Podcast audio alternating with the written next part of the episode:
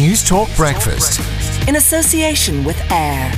Seamless connections with Ireland's number one broadband provider.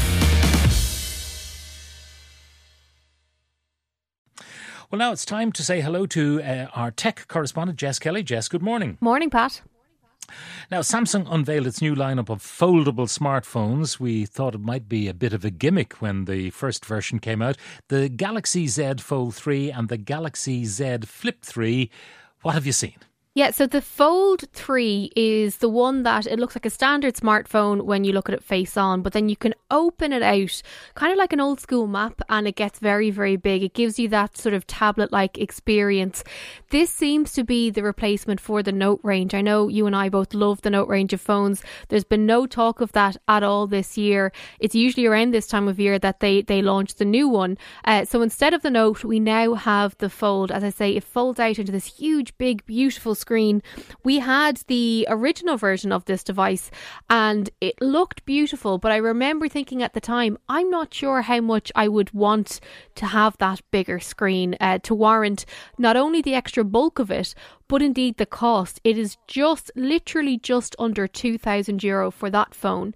But the one that I have in my hand now and the one that I'm excited about is the Z Flip 3 this looks i suppose the, the best way to sort of paint the picture of it is i don't know if you remember the old motorola razr phones so it was a mm-hmm. flip phone that you could flip out and you'd have screen on the top and the buttons on the bottom so instead of the buttons uh, you now have this beautiful 6.7 inch screen that uh, fo- that when it's completely folded out is very very large it's it doesn't look cumbersome. Again, if you're looking at it face on when it's completely unfolded, it just looks like a standard phone.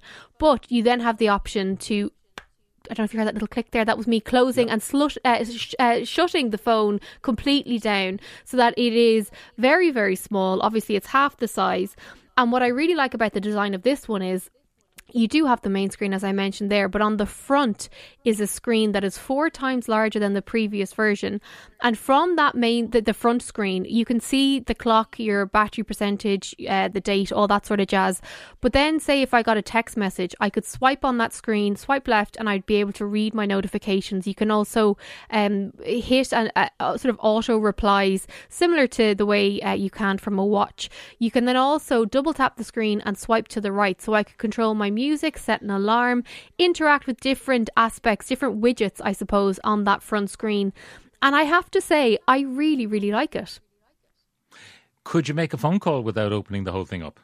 I haven't tried that actually. Now, I don't think you can actually. I do think it has to be completely unfolded. And what's really uh, slightly strange is that, say, if you were to call me now and I have the phone folded over, me unfolding the phone doesn't actually answer the call, you still need to swipe on the little green uh, circle that appears. However, you can just slam the phone shut to end a phone call, which is quite satisfactory if the phone call you're on isn't uh, the most pleasant, shall we say. Yeah. What, what's what's the price point?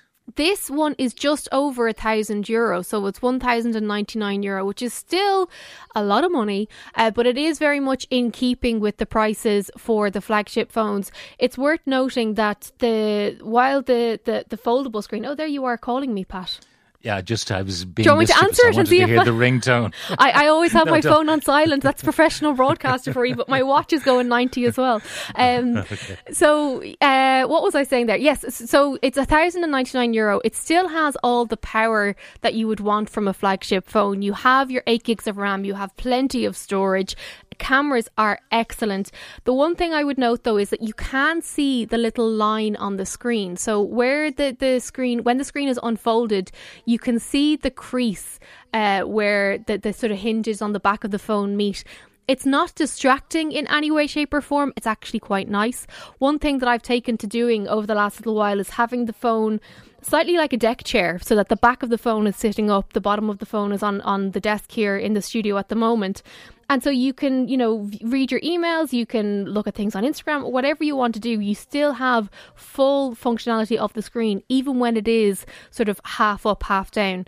Um, and I think for a thousand euro, this is going to be the one that will be in the hands of people more so than the fold, in my opinion, I have to say. All right, well, let's move on to uh, some questions. Can you discuss BitLocker on the show today? I'm locked out of my Lenovo computer after it did an update.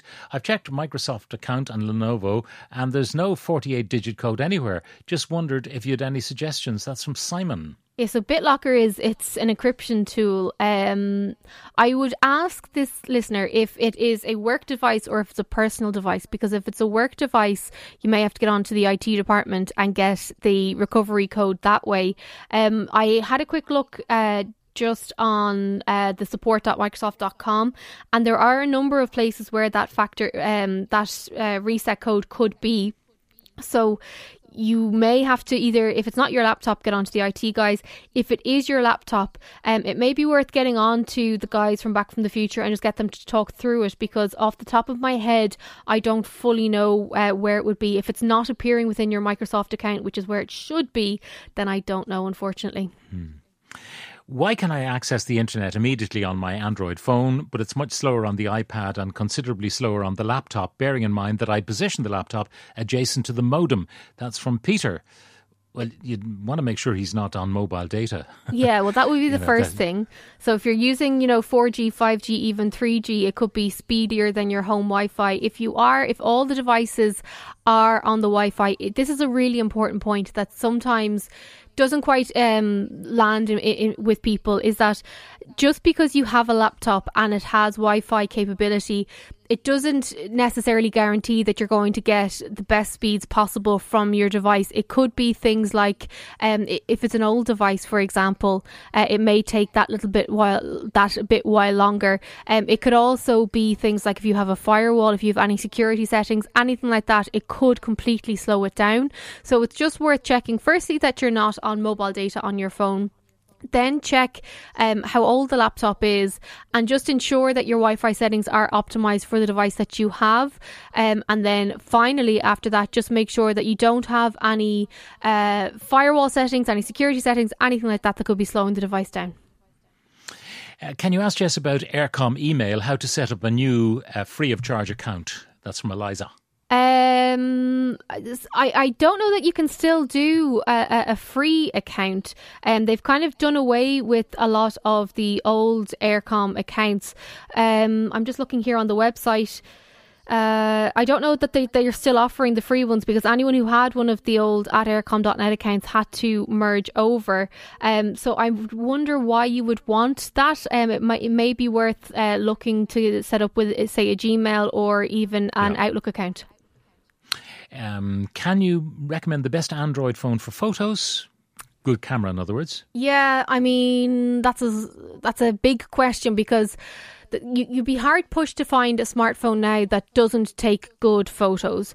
Uh, you could get something like the Samsung S21, which takes incredible photos, or you could get something like the Google Pixel 4a, which takes very, very good photographs. So it, it all depends on your budget. And um, the Google Pixel phone I just mentioned there, the 4a, is less than 450 euro, whereas the S21 is up and around the thousand euro mark. So again, it does your budget will dictate what device you get. Can you advise what does SIM reactivating mean? I just inserted, I think it's a 4G SIM into an old Samsung B2100 phone. Uh, any help would be much appreciated. It could be that you have moved network. So if you have moved um, from one network to another network, it could be that you're um, in the process, your, your number's sort of in the process of moving from one network to another network. And once you're registered on that new network, it could be that. Uh, or it could be that you haven't used the SIM card in quite a while. So you'd need to get on to the mobile network and ensure that the number is still active. And then if it's a pay as you go SIM card, uh, you may have to put credit on the account.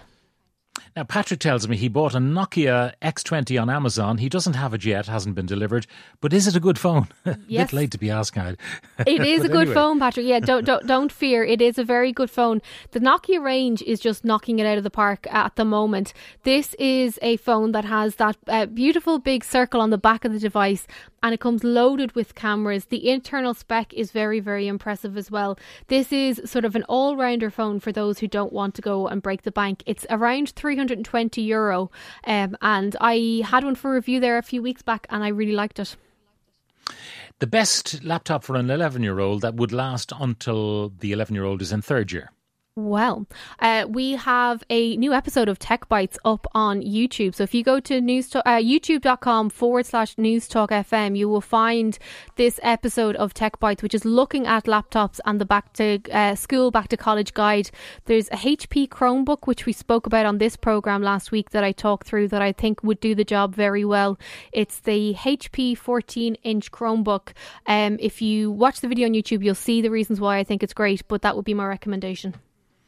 All right. Uh, please ask Jess. The notification sounds or dings on WhatsApp have recently stopped on my iPhone. I haven't made any changes to any settings. How can I solve the problem? That's from John if it's just for WhatsApp and not for text and all the rest, it does sound like some setting somewhere somehow was changed. So the first thing to do is to open the WhatsApp app on your phone, uh, tap three dots in the right hand corner, go down to settings, go down to notifications, and just ensure that everything is enabled. Um, sometimes you can accidentally mute things. I know I do it all the time with my fat face when I'm on the phone. Your your the touchscreen can just get activated.